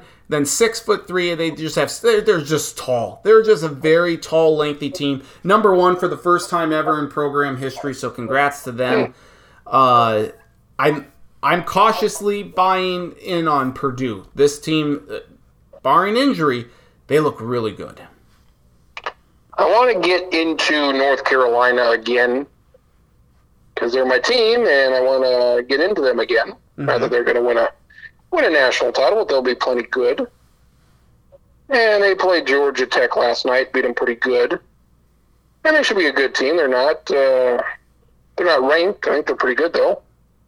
They're not really even getting any votes. I don't think, which they haven't really lost to anybody bad. So they should be like 11 and 3, 12 and 3. They got UCLA here in a couple weeks. They'll probably lose that one, but they should win their next six or seven besides that. So I want to, because every, every game of theirs is basically on TV. Mm-hmm. It's not on ESPN, it's on the uh, ACC network. So I would like to get uh, involved with them again. Uh, I got to figure out who the fuck the players are first. They've got a couple of. Guy got RJ Davis. Because they still have uh, uh, Bacot, don't they? That, yep. They got Bacot. They've got uh, Caleb Love. Seems like Love and Davis, their top two guys. They got that uh, Armando Bacot. They got this whole white guy. Well, Kessler, uh, he left to. I think he's at Auburn now. They got this Brady Manek, who's a six nine white guy, kind of a goofy looking guy with this Amish red beard, long red hair. He kind of stuck out. He was good. So yeah, I want to get to know more of these guys from uh, from North Carolina because I think they'll be fine, and I want to watch them more. So two yeah, things, I think- Gophers, Sorry, go ahead. yeah, Gophers are seven and zero. They got Michigan State this week, so we'll beat them at home. Be in the top twenty-five, and then our friend T.J. Otzelberger still wins at Iowa State. So yeah, Yeah, yep, he's playing. I, I uh, can't say I'll ever root for him. They got uh, No, but they he's, got Iowa this week, so I, I am never a fan of his. no, we- we're not a fan. But there's no doubt how like he's done a great job with that team so far this year. They were not expected to be this good or compete, and they they're doing that. Same with uh, with Ben Johnson at Minnesota. I mean, you go on the road and beat uh, Pittsburgh's not a good team, but you still have to go on the road win that game in the Big Ten ACC Challenge. So that was good, but the that's a great road win at Mississippi State. Mississippi State's a, a bubble team. They lose the, that game. This that could be the game that sends uh, Mississippi State out of the tournament. A Couple of teams that I don't think right now are making the tournament that I thought were locks at the beginning of the season: Virginia and Oregon. Oregon's done; they can't score. Uh, Virginia, they needed a, a last second bucket to just to beat Pittsburgh. So Pittsburgh loses two one point games this last week. I I I, I don't know what uh, what uh, Virginia can do, but they, they, hey, Virginia looks a little shaky. Eh, eh, they, they look shaky. Not good. Not good. Hopefully, when we get to tournament time, you know there seems to be five or six teams that can do something. Mm-hmm. you know, Purdue, Baylor, Duke, Gonzaga, Villanova, UCLA. We'll see. You know, um, should be excited. Arizona looks for pretty good. Arizona, Yep. they haven't been good in a few years. So, game of the week this week's on Sunday at two o'clock. It's Villanova at Baylor. Oh, give me the Novas. I'll take Baylor. It's at 2 o'clock on a Sunday on ABC. Not a great time slot, but whatever. Uh, speaking of Villanova, that's who the Jackrabbit football team will be taking on this Saturday. Uh, they tale of two halves. Jackrabbits crush Sacramento State in the first half. They're just have, they're having their way with them. They were up twenty four to nothing at one point. Give up a field goal late in the second quarter. There, I think at, the at the final uh, gun. 24 to 3 at the half and then second half their offense was terrible they couldn't run the ball social media was just all a, a twitter about this pun intended uh, matt zimmer was kind of like hey, what, what's going on here the coach you know even i think uh, Coach Stig after the game was like, "Yeah, we're gonna have to look into that." Uh, but the guys played hard. Here's an idea: you have the two best, you have the best running back combo in the country at the FCS level. You even have a better running back combo than a vast majority of teams at the FBS level. Run the damn ball behind the 605 Hogs with Isaiah Davis and Pierre Strong Jr. And then mix in the pass. You got great tight ends and great wide receivers, but you don't need that doesn't need to be the sole focus. Run the damn ball. Yeah. They should get about 40 carries a game between them, at least 40, 45. Yes. And when you're up, I mean, let that clock run. Yes. If they can stop you, go ahead. Yes. But they won. I think they're going to beat Villanova this week, and they'll play Sam Houston. I agree. Uh, Sam, so Sam, Houston, almost lost. Yeah, yep, so, to, to Incarnate Word. So yeah, I mean, I think they should win this week and go to the semifinal. They're, much better than a unseeded team. Mm-hmm. 10th, 11th, wherever you would put them. They're they're a top five team. Yep. So agreed. Uh, basketball on the road this week. The men are on the road at uh, Idaho and Washington State. So gotta gotta get that win at Idaho, and if you can beat Washington State, that'd be all the better. The women are at home against Missouri State uh, Monday night, and then Kansas State on Saturday. You will be at that game, correct? I think so. We're gonna go there, and they should win that one. So hopefully, hopefully. Uh, uh, Myah Selland didn't play in the last game. They lost to Northern Iowa, so hopefully she um, can uh, play here soon. Come back. Yeah, come back. I know she's been playing a few games, but uh, need her in full mm-hmm. force for the for the Jacks to make a legit run at the NCAA tournament here as an at large. One would assume because USD probably going to win when uh, win the Summit League. So that's that. Uh, Bulls still looking good in the NBA, so that's good. Uh, LeBron James is a little B with an itch, and uh, uh, Timberwolves are looking good. So yeah, that's uh, anything from the NBA that uh, we need to discuss. DeMar DeRozan has COVID, so he'll be out for a while. We, that's uh, Memphis beat. Oh yes, New Orleans by a lot. Seventy-three points. Biggest ever. Huge, huge. I mean, Oklahoma City's bad, but it, it, and they Memphis did this without Ja Morant. Very odd. And Houston's won five or six in a row. Doesn't make sense. Doesn't make sense. Um, gotta tell you, I, I feel a little bit better about these Timberwolves here. Uh, hopefully, yeah, they should get into that play-in tournament thing. I would hope. Mm-hmm. So they're playing. They're playing better. They are, and they they they almost beat Brooklyn without Karl-Anthony Towns. So that's uh, significant there, I would say. Uh, let's just see uh, anything looking here. The Sacramento Kings are a disaster. The Lakers, I just I don't trust them at all. The, the Hawks are getting back in it. What's happened to the Knicks? We, um, yeah, not not much else there. Anything else we need to get to before we say so long? Heisman finalists: uh, Kenny Pickett from Pitt, C.J. Stroud from Ohio State. Yep. Aidan Hutchinson from Michigan. Okay. Andrew winner, Bryce Young from Alabama. Yep.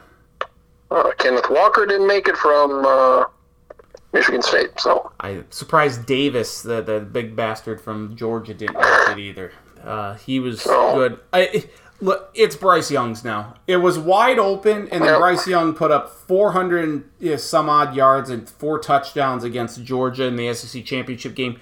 That cemented it for me. I, I would I think Kenny Pickett's Kenny Pickett probably should have gotten more attention for his season than he did for Pitt, but um, yeah, after what Bryce Young did, you, you got to give it to him.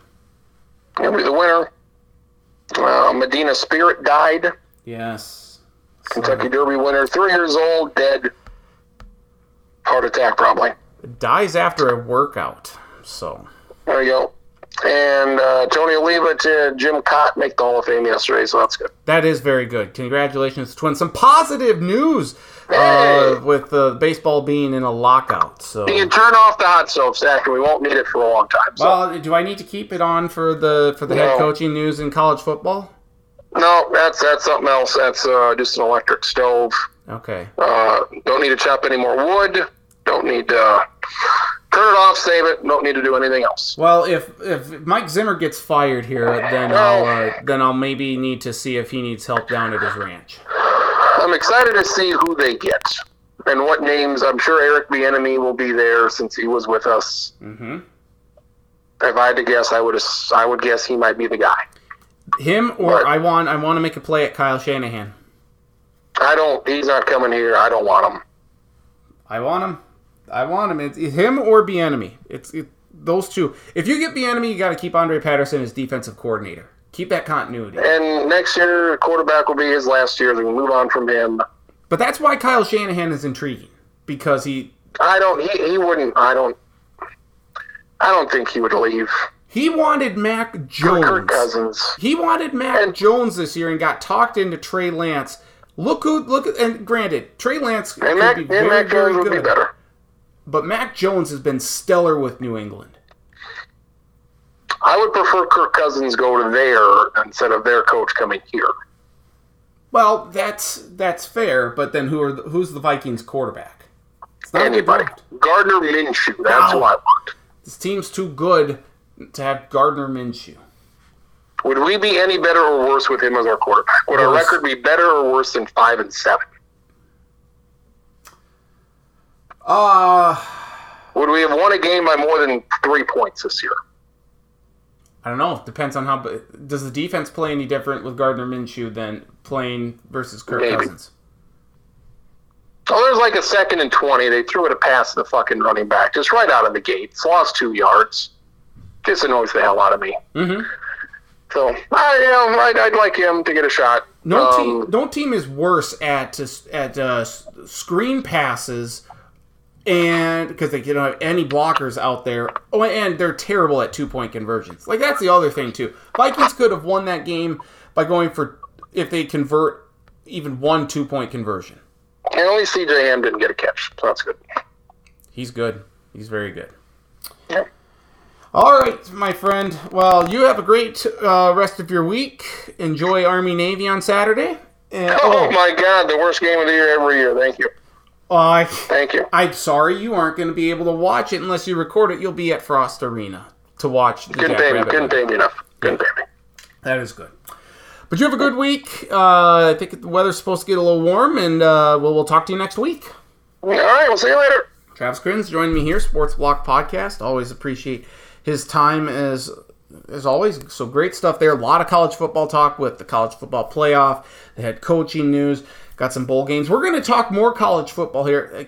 Congrats to the Lions for winning. Uh, again, in light of everything, they're at Oxford High School. Nice of the Lions to win, but at the expense of the Vikings. That's so bad. Vikings, you got to win on Thursday night, but not very hopeful on that. So we'll wrap up this week's edition of the Sports Block podcast with a look uh, back at the at week 13 in the NFL and make some early picks for week 14 in the NFL. Uh, we'll begin last Thursday night. The Cowboys go into New Orleans, get the win over the New Orleans Saints, 27-17. Wasn't a great day for the Cowboys offense. But uh, going up against Taysom Hill through four interceptions, he did have a couple touchdowns, ran for over 100 yards, but the Saints offense still struggling. The Cowboys get a pick six in this one. They get the win, but there are still issues on the Cowboys offense, no, no, no doubt about it. Sunday, then, Travis and I discussed it. The Lions beat the Vikings 29 27. Amon-Ra St. Brown with the touchdown catch. Uh, whatever defense that was, if you could call it defense, by the Vikings. Uh, Lions get their first win of the season, and the Vikings season is on the brink of disaster if it isn't already. We'll get to that pick here in a moment for uh, Thursday night's game. Arizona beats Chicago Bears. Welcome back, Kyler Murray. Welcome back, DeAndre Hopkins. Murray accounted for four touchdowns, two through the air, two on the ground, one in the air going to DeAndre Hopkins on a fourth and two early in the game. Cardinals get the win 33 22 over the Bears. They pick off Andy. 7 0 on the road. All seven wins have been by 10 or more points. That's rather amazing. Buccaneers get the win over the Falcons 30 to 17. First drive of the game for the Buccaneers. 13 plays, all passes. Tom Brady torched the the Falcons secondary uh, a little sluggish in the second half, but the Buccaneers do get the win, 30 to 17. Uh, they, there was a pick six at the end of the first half by the Falcons to get to cut the lead to three, but the Falcons couldn't do anything in the second half, and the Buccaneers get the win to improve to nine and three. Dolphins get their fifth win in a row over the this uh, to improve to six and seven. This win over the New York Giants, 20 to nine. Uh, Glennon started for the Giants, so they didn't have Daniel Jones offense just it's not there for the for the Giants. So the, the Dolphins get the win 20 to 9. Chargers go into the jungle and get a big win over the Cincinnati Bengals, 41 to 22. Justin Herbert lit the Bengals on fire early on in this game. Uh, the Bengals did try to come back. They were down 24 to nothing. They made it 24-22, failed to get a two-point conversion, and they got that was all the closer they got because the Chargers then forced a fumble early in the fourth quarter, ran it back for a touchdown, that pretty much put the game away. They would tack on 10 more points and get a 41 22 victory over the Bengals. Eagles, no Jalen Hurts, no problem. Gardner Minshew, the second, gets a start, and he looked really good. This game was crazy. Touchdowns back and forth to start this game. I think there were like, on the first five or six possessions between the two teams, there were six touchdowns. The, the Jets just couldn't make an extra point. Uh, that's a problem. Uh, the Jets get or the Eagles get the win 33 to 18. Dallas Goedert over 100 yards, receiving two touchdowns in this one for the Eagles, who improved to six and seven. Colts shut out the Texans 31 to nothing. Tyrod Taylor gets injured in this game late in the fourth quarter. Davis Mills replaces him. Didn't matter. Jonathan Taylor 143 yards rushing and two touchdowns. Colts get the easy 31 nothing win. They outscored the Texans uh, this season 62 to three in their two meetings.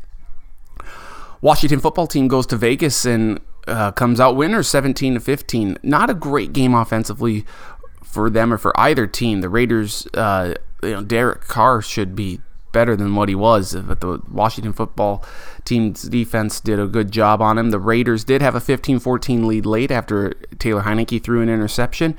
Washington drove down and scored. Looked like the Raiders were going to have a chance though to perhaps win the game late, but the officials missed a blatant pass interference penalty uh, that would have set the Raiders up in prime position, and Washington goes on to win 17 15. Rams get the win over the Jaguars 37 7. Jalen Ramsey uh, had a good game against his former squad. There, I mean, the Rams still have some issues offensively. Uh, they looked a little out of sync, but Cooper Kupp had eight catches for 129 yards and a touchdown in this one. He was great, and the Rams get the easy victory. Steelers get the win over Baltimore 20 to 19. Steelers offense couldn't do anything until the fourth quarter when Ben Roethlisberger hooked up with Diontae Johnson for two touchdowns. Diontae Johnson had eight receptions for 105 yards and those two scores. The Ravens drove down late and scored a touchdown, went for two. And Lamar Jackson's pass to Mark Andrews just went off his fingertips. If he had caught it, he would have probably walked in for a touchdown or for the the two point conversion and the Ravens would have got the win. As it stands, though, the Steelers win 20 to 19. And bad news for the Ravens, the injury bug keeps hitting them. Star cornerback Marlon Humphrey is out for the year with a shoulder injury. Seahawks, they get back on the winning track. They beat the San Francisco 49ers 30 to 23. The uh, this game started out with a very bad injury to Trenton Cannon uh, for the for the Niners on the opening kickoff. He had to leave in an ambulance. Then we had a special teams touchdown by Travis Homer on the very first possession for the Seahawks on a fake punt. We went back and forth. There were there was a the Seahawks looked like they were going to win this game late, uh, but Gerald Everett fumbled a catch inside the five yard line. 49ers recovered. They drove all the way down the field. Seahawks had a goal line stand and, and prevail with the victory. And the 49ers uh, waste a great game by George Kittle, 12 catches for 181 yards and two scores. Chiefs get the win over the Broncos on Sunday Night Football, 22 to 9. Chiefs offense started out great in this game, then fizzled out, but the defense had a pick six by Daniel Sorensen. He's been a much maligned safety for them this season. Um, so the, Teddy Bridgewater and the Broncos offense couldn't do anything. Javonte Williams, though, had a good game. So he is the future at back, it looks like, for the Denver Broncos. And then in the weird weather game on Monday Night Football in Buffalo, we'll talk about this game for years to come. Uh, the the winds 25 to 35 miles an hour, gusting up to 50 or 55. The Patriots throw the ball just three times, completing two of them for 19 yards. They run it 46 times. Damien Harris had a big touchdown run. They beat the Bills 14 to 10. Only a couple turnovers in this one, but kicks were a struggle. The Bills just couldn't had a chance late, but Josh Allen threw two incomplete passes and they couldn't get it. So the Patriots get the win over the Bills. Now let's head to week 14. It begins Thursday night football in Minneapolis. Pittsburgh Steelers at the Minnesota Vikings, 8:20 p.m. Eastern, 7:20 p.m. Central Time on Fox. If the Vikings had just beaten the Lions, I'd feel so much better about this game, but there's no Adam Thielen, no Dalvin Cook most likely. And I just I, I got to go with the Steelers. Prove me wrong, Vikings. Please prove it. Just stay in the hunt for the playoff. There's no reason why this team shouldn't be in a prime wild card position or in position to win the division. We go to uh, Sunday then. Dallas Cowboys at the Washington football team, 1 p.m. Eastern and Central Time on Fox. Cowboys are struggling. Washington's really rallying here. They've won four in a row. They look really great. Uh, they've won all four of their games since their bye. Still going with the boys. I think Dallas gets the win here. I'm going with Dallas. Las Vegas Raiders at the Kansas City Chiefs, 1 p.m. Eastern and Central Time on CBS. The Raiders, what are we going to get from you? The offense, what I mean, the Chiefs defense playing really good. The the Chiefs offense needs to pick it up a little bit. They can maybe do that against the Raiders defense. going with the Chiefs in this one. New Orleans Saints at the New York Jets, 1 p.m. Eastern and Central Time on CBS. I think the Jets are going to be competitive in this one. I don't think the Saints are all that great. Uh, I know the Saints aren't all that great offensively but we'll go with Taysom Hill and the Saints to eke out the win over the Jets. Baltimore Ravens at the Cleveland Browns, 1 p.m. Eastern and Central Time on CBS. Browns coming off a bye. Previous game was against Baltimore. Weird schedule quirk there. Uh, but the Ravens have injuries in the secondary. They're just injuries all around, but the injury to start or to Marlon Humphrey is big. Lamar Jackson struggling right now. I think the Browns come out on top and prevail with the victory. Atlanta Falcons at the Carolina Panthers, 1 p.m. Eastern and Central Time on Fox. Falcons offense looks bad right now. And the Panthers defense pretty good. Panthers just fired their offensive coordinator. So where, where are they going this season? I think Kyle Pitts and uh, Cordarrelle Patterson can put up numbers against the Panthers. Give me the Falcons here to um, even the season series. I'll, I'll take it. I don't say that with a great deal of confidence, though. Seattle Seahawks at the Houston Texans, 1 p.m. Eastern and Central Time on Fox. No Jamal Adams for the Seahawks. He is done for the year. Uh, torn labrum or the shoulder injury. But the Texans are terrible. I'm taking Seattle here to to win this game with relative ease. Jacksonville Jaguars at the Tennessee Titans, 1 p.m. Eastern and Central Time on CBS. Titans, last home game, you lost to a terrible Texans team. Don't lose to a bad Jaguars team. You can't do that. You got to get the win here. going with Tennessee. Detroit Lions at the Denver Broncos, 4:05 p.m. Eastern, 3:05 p.m. Central Time on Fox. Very sneaky game here. I think the Lions are going to give the Broncos all they can handle, and I think the, the Lions could actually go in and beat Denver. But I'll take Denver just because they're the home team. Narrowly, though. Don't be surprised if the Lions come out with an upset. New York Giants at the LA Chargers, 4:05 p.m. Eastern, 3:05 p.m. Central Time on Fox. Uh, Jake Fromm not State Farm, is getting the start at quarterback for the Giants in this one, most likely. That spells a lot of trouble. The Chargers, uh, you better rely on Saquon Barkley and the running game, Giants, if you want any chance of winning. I'm taking the Chargers all day. Buffalo Bills at the Tampa Bay Buccaneers, 4:25 p.m. Eastern, 3:25 p.m. Central Time on CBS. The Bills can't stop the run. I think that means a big day for Leonard Fournette and the Buccaneers. Tom Brady, 32 and 3 against Buffalo in his career, taking the Bucks. Then uh, San Francisco 49ers at the Cincinnati Bengals, 4:25 p.m. Eastern, 3:25 p.m. Central Time on CBS. Cincinnati, can we get some consistency from you? Can you look good um, for multiple weeks at a time and prove that you want to be in the playoffs? Last week was a disaster against the Chargers. Don't don't screw up against the 49ers. I'll take the Bengals here, but I don't say that with any uh, confidence at all whatsoever. Uh, then Sunday Night Football, Chicago Bears at the Green Bay Packers, 8:20 p.m. Eastern, 7:20 p.m. Central Time on NBC. Uh, Justin Fields getting the start for the Bears in this one. Packers coming off the bye. Who knows what's going on with Aaron Rodgers' toe? Doesn't matter. I'm taking the Packers in this one. And then Monday Night Football, LA Rams at the Arizona Cardinals, 8:15 p.m. Eastern, 7:15 p.m. Central Time on ESPN. Cardinals need to keep winning to stay on top of the NFC and have home field advantage throughout the playoffs. Okay, fine, we'll take that. Uh, Rams, mm, not not not sensing that everything's all right there still. So we're taking Arizona for the win here. And those are your Week 14 picks. Official picks and predictions can be found in the Stack Attack. Uh, that's the, uh, the, in the stack, excuse me, my blog, the stack at stackattack.sportsblog.com in our Football Friday post. Uh, so that will do it for this week's edition of the Sports Block Podcast. Again, I apologize, uh, my fault regarding Charlie. Here, we'll get Charlie on next week. Bowl pick'em starts ne- or bowl games start next week, so we'll we'll break down some of these bowl games. We'll react to the NFL and and whatever else happens in the world of sports. Uh, so for Travis uh, I'm Nathan. Thank you so much for listening to this week's edition of the Sports Block Podcast, available on podcast.com. Follow me on Twitter at Andy Stack and Travis Krenz at Travis Krenz, Facebook, Nathan Stack, and the link to the podcast posted middle to later part of each week. So for all of us here at the Sports Block Podcast, enjoy your week. Uh, you're in this path of the snowstorm. Be safe, and we'll talk to you next week on another edition of the Sports Block Podcast. Have a great week, everyone.